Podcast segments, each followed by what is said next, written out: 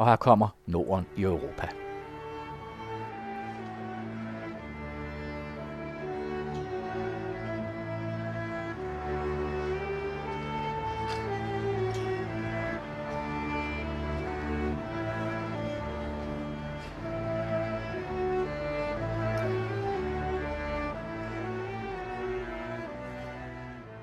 Velkommen til den anden radios programserie Norden i Europa, hvor vi lægger nogle af brikkerne til et billede af samspillet mellem Norden og Europa, historisk og aktuelt.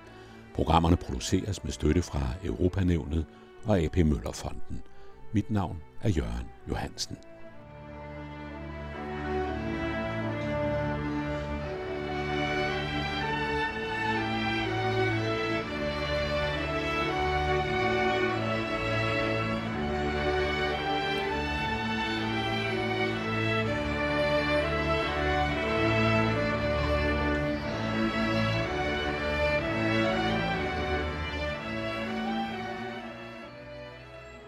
Den lutherske reformation som forklaring på det folkelige demokrati i Norden, lyder overskriften på et kapitel i Uffe Østergaards nye bog Hvorhen Europa.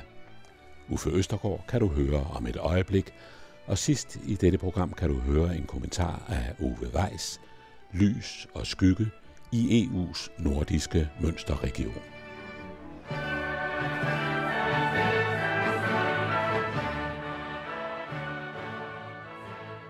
Uffe Østergaard, du er i din bog Hvorhen Europa inde på den betydning, som den lutherske reformation har haft for udviklingen af ja, de nordiske demokratier, den nordiske model i virkeligheden. Ja, i virkeligheden. Som vi plejer godt nok at sige om den nordiske model, at der er en model og fem undtagelser. Øh, og det er sådan en lidt flad vidighed, men den er ikke helt forkert. Men der er noget fælles nordisk, og det kan man jo se at vi trods alt, endnu i hvert fald, Øh, har de høje pladser på lykke- og konkurrenceindekser og, og, og så videre. Der er meget sammenhængskraft, selvom vi ynder altid at understrege forskellene, især mellem Danmark og Sverige. Så er de jo kommet i den samme suppedags, øh, som vi er, er i. Så jo, der er oplagt noget fælles nordisk, og det er den historiske forklaring på. Den ene ret udbredte forklaring, den findes, som især fremføres af forskere i social kapital og, og tillid de siger, at det går tilbage til vikingerne. Og det er meget lidt overbevisende for, øh, for, for mig, fordi hvis man læser de islandske sagaer, så synes jeg ikke, at de er et præmie eksempel på tillid, men øh, faktisk på det modsatte. Så at sige, at vikingerne de handlede ved at gå ind og lægge deres varer på, på stranden, og så, og så hentede de, hvad de fik tilbage igen, det, det, det, det er en meget upræcis gengivelse af, den måde, de andre rundt omkring i Europa oplevede vikingerne på. Så jeg tror, at det er fejlagtigt at, at, at, at gøre så meget ud af rødderne i, i vikingetiden. Det bygger på en misforståelse af, af vikingesamfundet. Og det var heller ikke bønder, der gik sammen om at bygge landsbykirkerne. Det er en udbredt forestilling, der står stadigvæk i Halkoks spind af, af politikens Danmarks historie.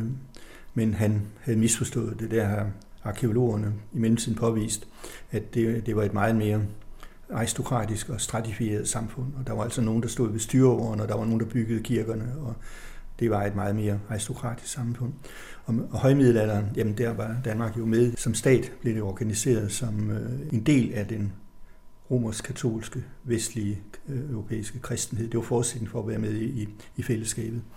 Så jeg er altså nået frem til, at det, der virkelig sætter Danmark og Norden gør en forskel mellem Danmark og Norden på den ene side, og det øvrige Europa på den anden side, det er den lutherske reformation, fordi den blev indført meget mere systematisk fra toppen af. Det var to konger, Christian den 3. i Danmark i 1530'erne og Gustav Vasa over en lidt længere periode fra 1527 og så i det meste af, af 1500-tallet, der indførte reformationen i de to lande, som Norden var på det tidspunkt. Altså når jeg taler om Danmark, men så taler jeg om Danmark, Norge, med Island og Færøerne øh, på den ene side, og Sverige og, og, og Finland på den anden side, som de to hovedstater. Og der fik man altså gennemført et oprindeligt tysk princip, at det var kongens religion, der var landets religion. Cuius regio, eius religio. Men det var et tysk princip, men det blev indført meget mere systematisk i de nordiske lande end i de tyske lande. I de tyske lande der blev der kompromiser, øh, og derfor er der ingen rigtig nogen dele af Tyskland, som er monoreligiøse. Der er altid katolisk og gottesdienst, evangelisk og gottesdienst osv., der, der er, er, er forskel. Mens Danmark, Norge og Sverige med Finland på, på den anden side, de blev meget hårdt ensrettede. Og man kan ligefrem friste til at bruge udtryk som totalitær, eller kalde det for en, en, en statsreligion, eller i virkeligheden en kirkestat. Det er der nogle jurister, der ikke kan lide det udtryk, fordi det er en, man har en statskirke, men der er på mange måder en, en, en kirkestat. Og meget lidt tolerance. Men der bliver lagt grunden til en meget interessant langsigtet udvikling. Og det er igen i alle de nordiske lande, men på lidt forskellig vis, så fører det til enevælde. Mere enevælde i Danmark end i Sverige, men, men, men, øh, men enevælde. Og retsstat, meget vigtigt som er som forudsætning for demokratiet. Retsstaten er et barn af enevælden, der så igen på indviklet vis er en fortsættelse af den statsform, der kom ud af reformationen. Og hvorfor bliver den her statsform så stærk? Det blev den, fordi kongen overtog ikke blot kirkens gods, men også præsterne. Overtog præsterne som embedsmandskorps. Og der fik man pludselig et, et embedsmandskorps på 2.000 efterhånden godt uddannede præster. Alle sammen uddannet ved det, ved det samme universitet i, i, København blev sendt, og de cirkulerede rundt i det her store, vidtstrakte rige. Så derfor blev statsmagten stærk i de nordiske lande, og på en omvendt barok måde stærkere øh, i Norden end i Frankrig, som var det primære eksempel på en, på en stærk stat. Men den var så svag, at den måtte bruge hårde midler, gendarmerie eller inspektør de finance, eller ja. Det behøvede man slet ikke i de nordiske lande, fordi man havde præsterne, som til at ja, gammeldags udtryk vil være indoktrinere, men fortælle, hvad kongens mening var med riget og underbygge det med teologisk budskab osv., men også fungerede den anden vej som transmissionsbånd øh, og, og, sendte informationer tilbage til centraladministrationen. Så der kom altså i virkeligheden en stærk stat ud, af det her, som så i 1800-tallet, ja i virkeligheden fra 1790'erne, producerede en modstand nemlig i form af vækkelsesbevægelserne. Og der kommer pludselig det demokratiske element ind, som man kan sige, der er nok nogle rødder i den lutherske teologi. Det direkte gudsforhold og menighedens rolle osv. Men det var ikke demokrati, der prægede de nordiske lande i 15, 16 og 1700-tallet. Men det kom som resultat af opstanden imod kirkestat, statskirke fra 1790'erne, de stærke yder, på begyndte 1790'erne. De gjorde oprør mod en velmenende præstestand, der ville belære dem om, hvordan man kunne modernisere landbruget. Så de prægede om bistader og kløvermarker og plovfuger og andre gode ting. De ville bønderne ikke høre om, de ville høre om deres sjæls frelse, og de ville synge kinko-salmer og, og, og deres egen læber. Og de gjorde oprør, og de kom i fængsel og blev straffet, men det endte med at sejre. Og der fik vi så rødderne, grunden blev lagt til det, vi kalder for et folkeligt demokrati, folkeligt forankret demokrati, som sætter sig igen med forskellige bevægelser i løbet af 1800-tallet. Øh, og det begynder altså med vækkelsesbevægelserne, der bliver til politiske partier, der bliver til sammen med fire bevægelser, beskriver jeg. Ej, jeg skriver mest om de tre af dem. Grundtvigianismen, Indre Mission, afholdsbevægelsen, som vi altid glemmer, eller mange altid glemmer, og så Socialdemokratiet. Og det er påfaldende, hvordan netop disse fire bevægelser kæmpede om sjælene i den københavnske arbejderbefolkning. Og det var på det tidspunkt, at slutningen, altså sent 1890'erne og frem efter, at kirkefonden byggede de 50 kirker på, i brugkvartererne, som nu er ved at blive solgt til af bingohaller, eller hvad det nu kan blive til. Men altså, det er den langsigtede bevægelse. Men det er jo på en måde en meget paradoxal udvikling, ikke? at man via luthersk reformation og enevældets udvikling og så videre ender med de antiautoritære vækkelsesbevægelser. Ja, det er forbløffende over, at de gik hen og vandt øh, vækkelsesbevægelserne, og det gjorde de jo blandt andet fordi en stor del, og nu taler jeg mest om Danmark igen, men man har paralleller øh, i de andre lande, øh, at øh, en del af de yngre præster tilsluttede sig jo, jo Grundtvig, og det blev den, den grundvigianske bevægelse, og senere hen blev andre intermissionske, og de var jo teologisk stærkt uenige, og de var også uenige om forholdet til statsmagten, men deres funktion var parallel.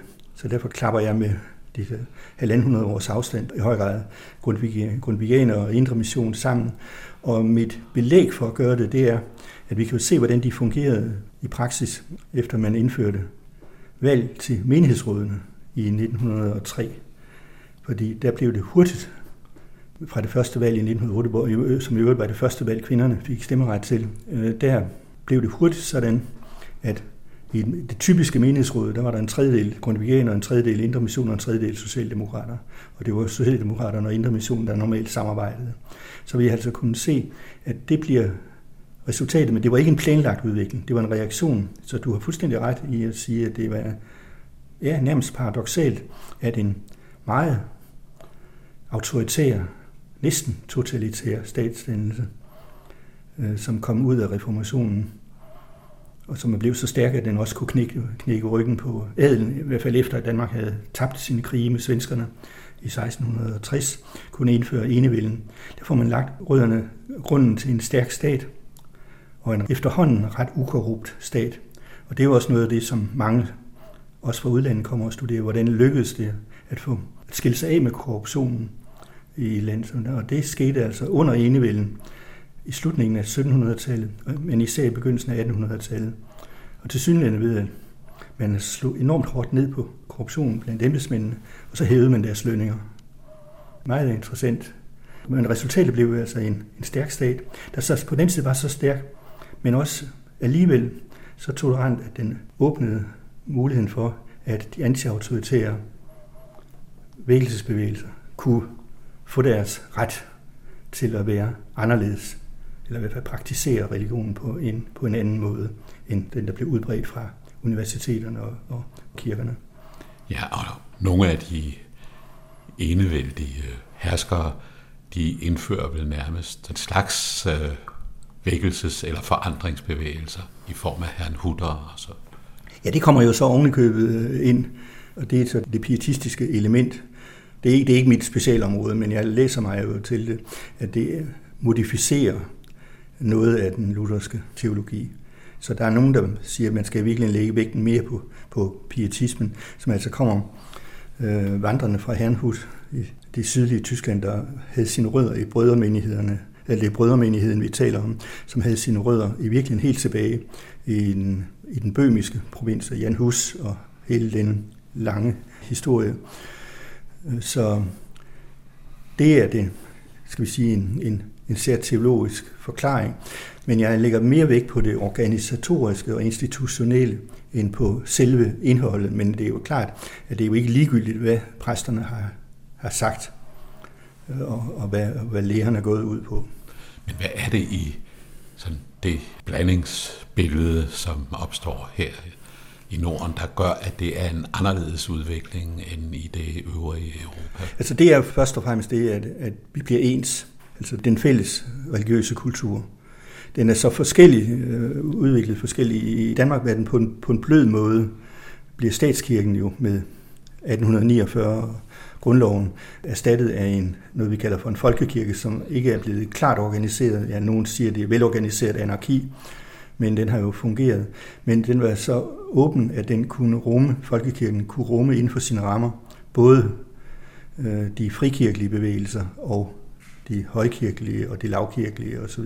Mens det i Sverige, der øh, bryder frikirkerne ud, og øh, er i opposition til det, og bliver formodentlig også det der forklaring på, at man i Sverige i over 2000 fik adskilte kirke og stat, hvad vi jo ikke til synligheden drømmer om at gøre i, i, i Danmark.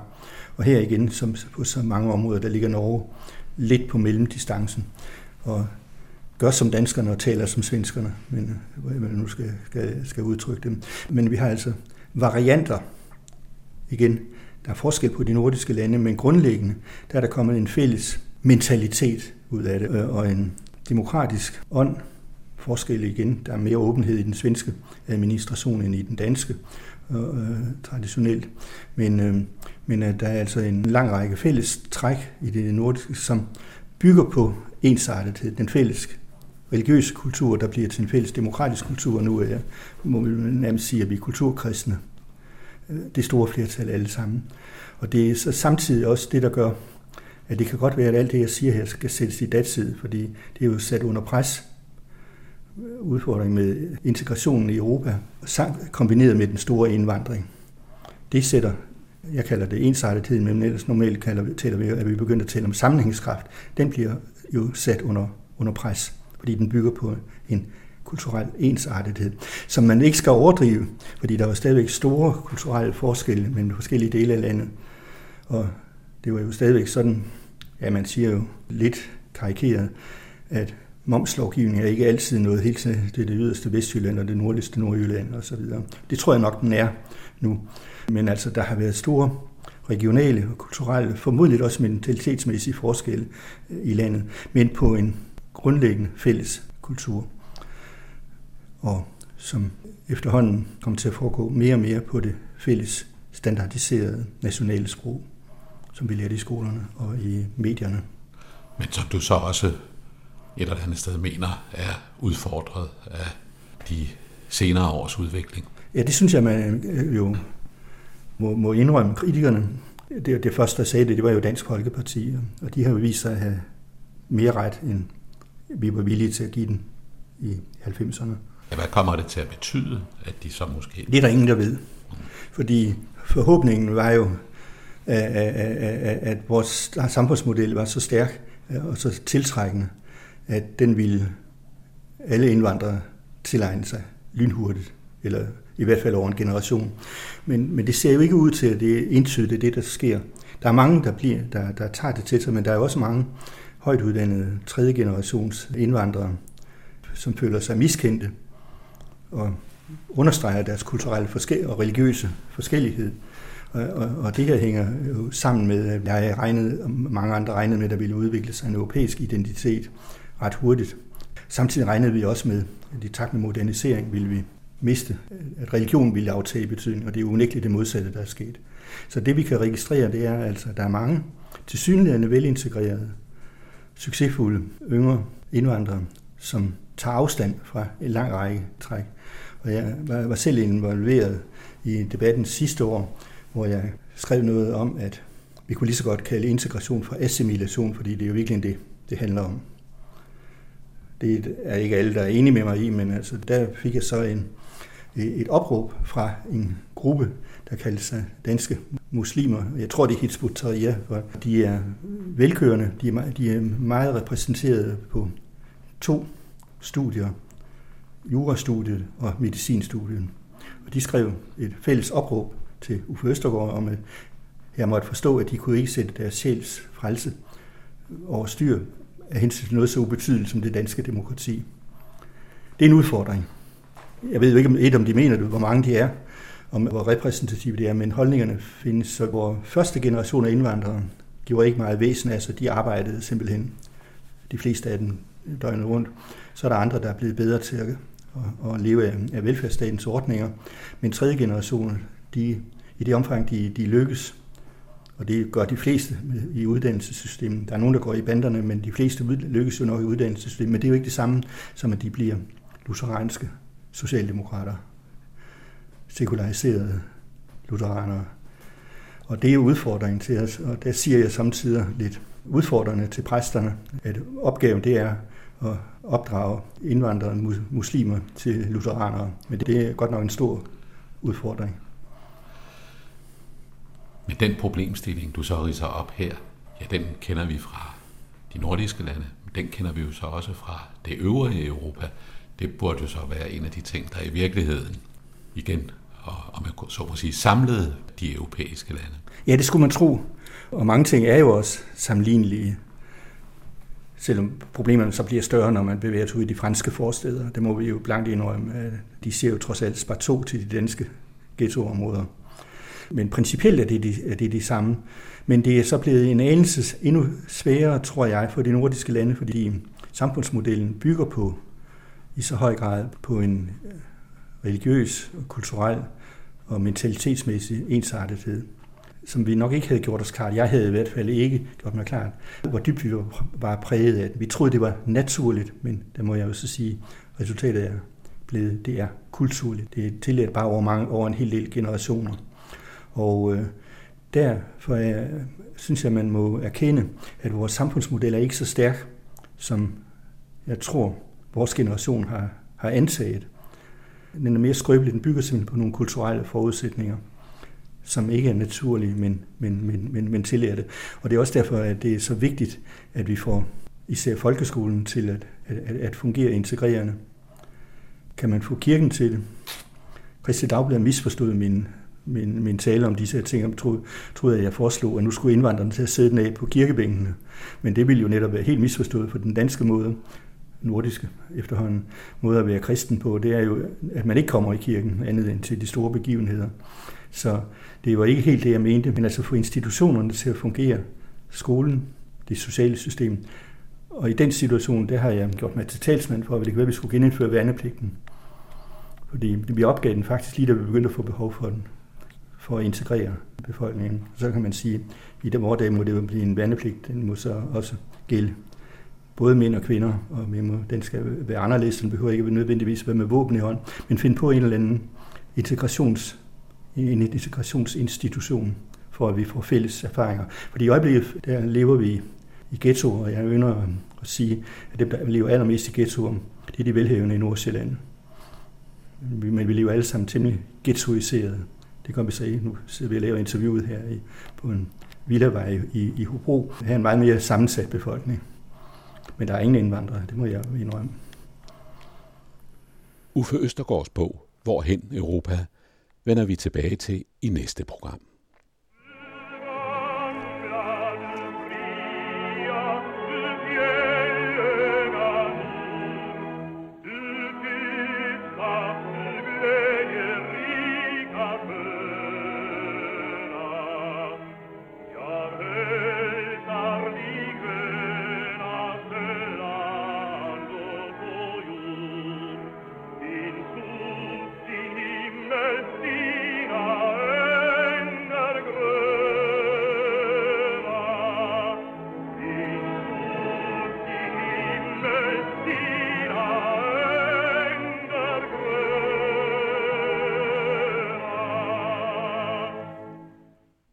Mens beskæftigelsen boomer i den danske del af Øresundsregionen, som er EU's mønstereksempel på grænsesamarbejde, trods den midlertidige grænsekontrol, ligger Skåne siden med en arbejdsløshedsprocent på 9,3 langt over det svenske landsgennemsnit. Kombinationen af høj arbejdsløshed og rabiate højre traditioner menes at være årsagen til Sverigedemokraternes stærke position i Skåneregionen.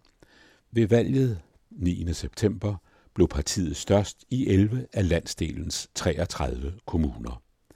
Det har haft konsekvenser.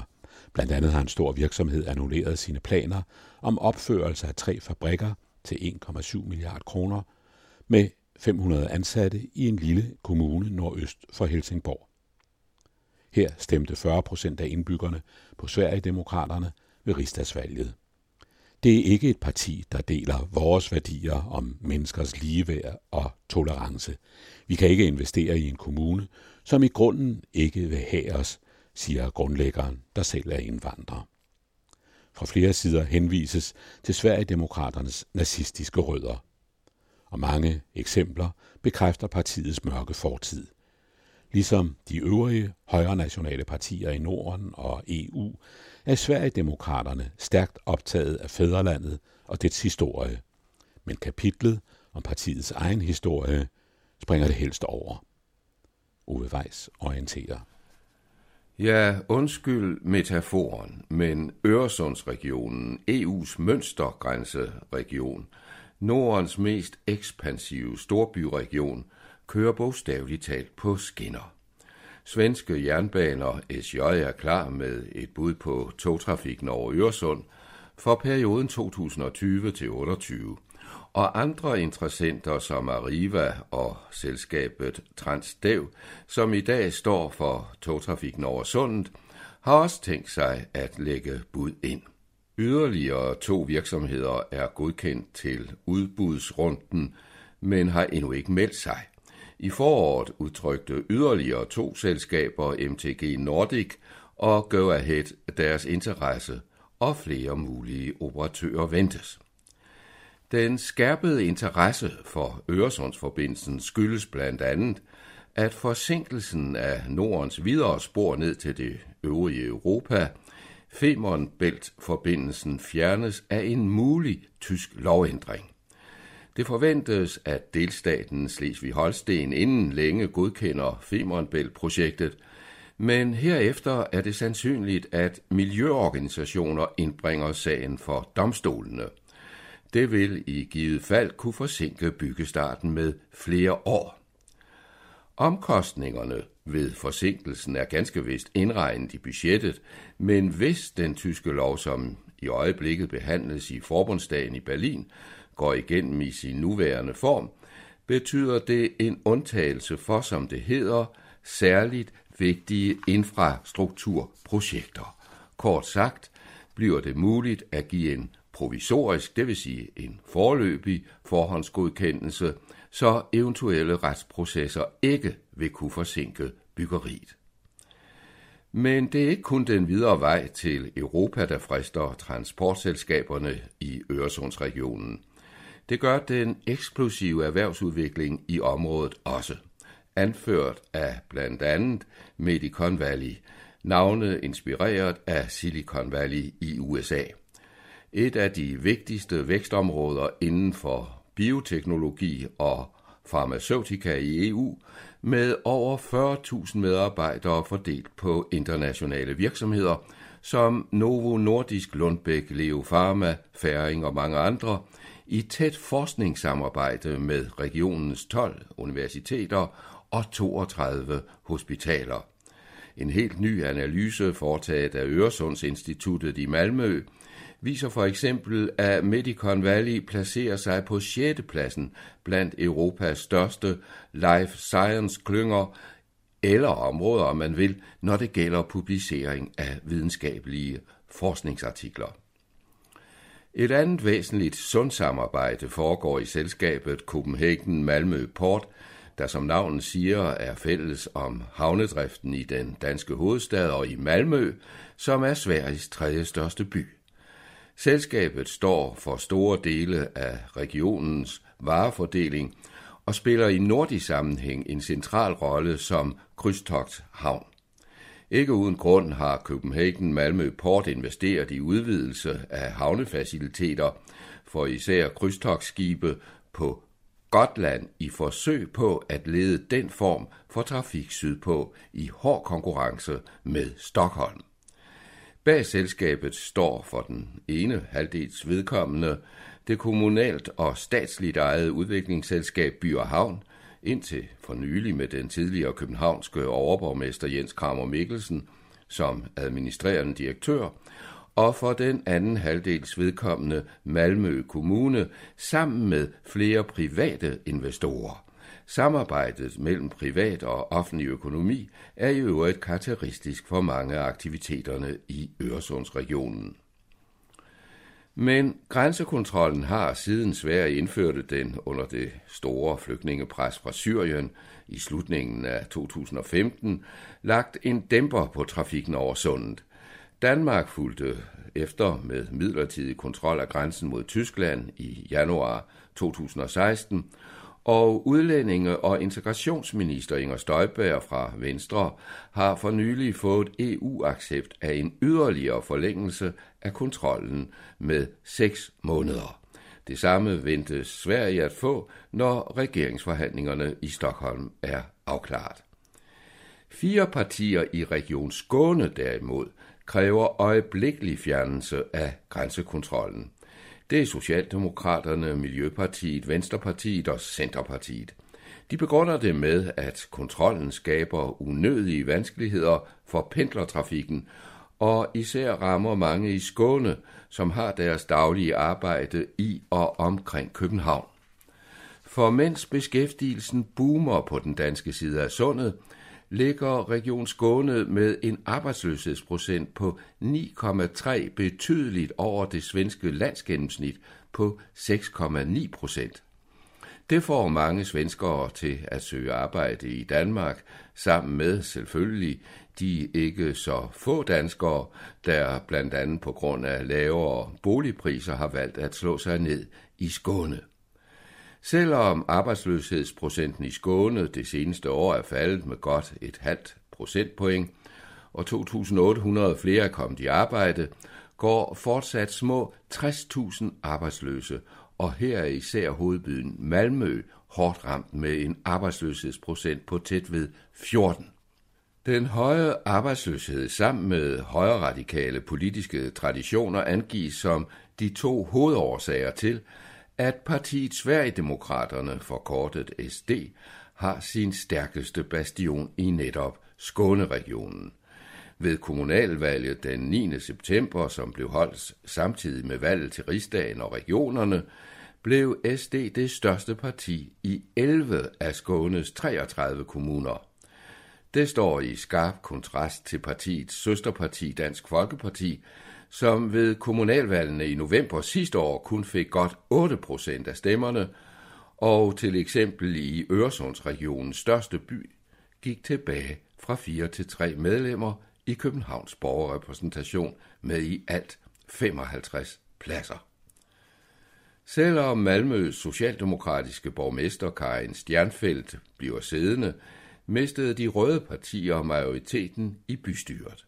I Region Skåne er Sosserne fortsat det største parti med godt 27 procent, trods en tilbagegang på 5 procent, men med en tilslutning på næsten 19 procent kom Sverigedemokraterne på tredjepladsen meget tæt på de konservative moderaternes andenplads. Alligevel er det kun lykkedes SD at erobre borgmesterposten i en enkelt kommune i Region Skåne, Hørby Kommune, med 15.000 indbyggere og en tilslutning til partiet på godt 35 procent. Tendensen er, trods eksemplet fra Malmø med betydelige indvandrerproblemer, især bandekriminalitet, at Sverigedemokraterne står stærkest i landdistrikterne. I Helsingborg med konservativ borgmester havde Socialdemokraterne for eksempel en beskeden fremgang. I universitetsbyen Lund fik SD under 10 procent, og i Landskrona måtte partiet nøjes med en fremgang på 0,6 procent. Det regerende parti i byen, Liberalerne, gik frem med næsten 9 procent.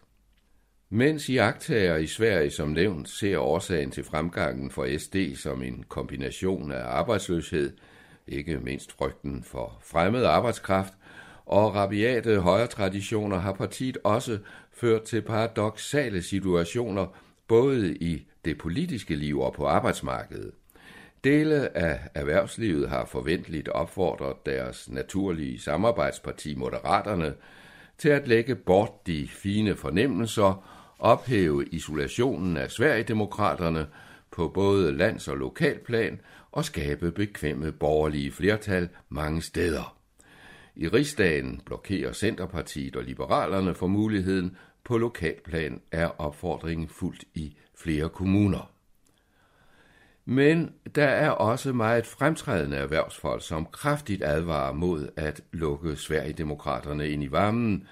En af dem er Per Gyllenhammer, tidligere topchef for erhvervsikonet Volvo-fabrikkerne, som kalder SD fascistisk. Og milliardvirksomheden Per Vanovo Invest, blandt meget andet en af verdens førende gulvproducenter, har meget konsekvent reageret på resultatet af det svenske valg.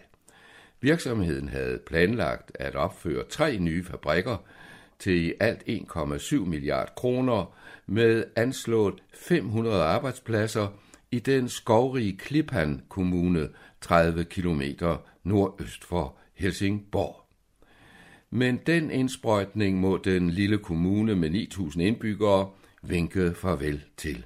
For grundlæggeren af Pervanovo Invest, Darko Pervan, selv indvandrer født i 1947 i Kroatiens hovedstad Zagreb, har skrinlagt alle planer om ekspansion i Klippan, hvor Sverigedemokraterne ved kommunalvalget høstede 30 procent og 40 procent ved rigsdagsvalget. SD er ikke et parti, der deler vores værdier om menneskers ligeværd og tolerance, siger Darko Pervan. Vi kan ikke investere i at støtte en kommune, som i grunden ikke vil have os. Vi kan ikke investere i en kommune, hvor 40 procent er indvandrerfjendtlige. Hvorfor skulle vi det, spørger han, og oplyser, at virksomheden er begyndt at lede efter nye områder til udvidelser i Sverige. Holdningen har bred tilslutning i de svenske medier. For eksempel henviser Liberale Expressen, Nordens største avis, jævnligt på lederplan til Sverigedemokraternes nazistiske rødder. Og lederskribenten på socialdemokratisk orienteret Aftonbladet, Anders Lindberg, har opfordret til politisk mobilisering for, som han blandt andet har skrevet, citat, hvis vi ser på historien, ved vi, at det er muligt at bekæmpe både fascismen og dens årsager. Jamen, kan man så spørge, er det virkelig så gralt? Historisk er der dækning for ordene. Sverigedemokraterne blev dannet for 30 år siden. Et enkelt eksempel. På Malmøafdelingens første møde i februar 1988 blev blandt andre følgende valgt til bestyrelsen. Waffen-SS-veteranen Gustav Ekstrøm, nazi-veteranen Jøsta Bergqvist og som suppleant Fritz Håkansson afhopper fra nazistpartiet Nordiska Rikspartiet. Formand Skinhead Ulf Ramshede, senere dømt for mishandling af en 14-årig indvandrerdreng. Partiet har senere forsøgt at gøre sig fri af fortiden, men jævnligt dukker ekstremerne op, både i lokal- og landspolitikken. Sverigedemokraterne er, som de øvrige højre nationale partier i Norden og det øvrige Europa, stærkt optaget af fædrelandet og dets historie, men kapitlet om partiets egen historie springer det helst over. Du hørte Ove Weiss, der sammen med Annette Brun Johansen og mig, Jørgen Johansen, redigerer udsendelsesrækken Norden i Europa, som støttes af Europanævnet og AP Møllerfonden.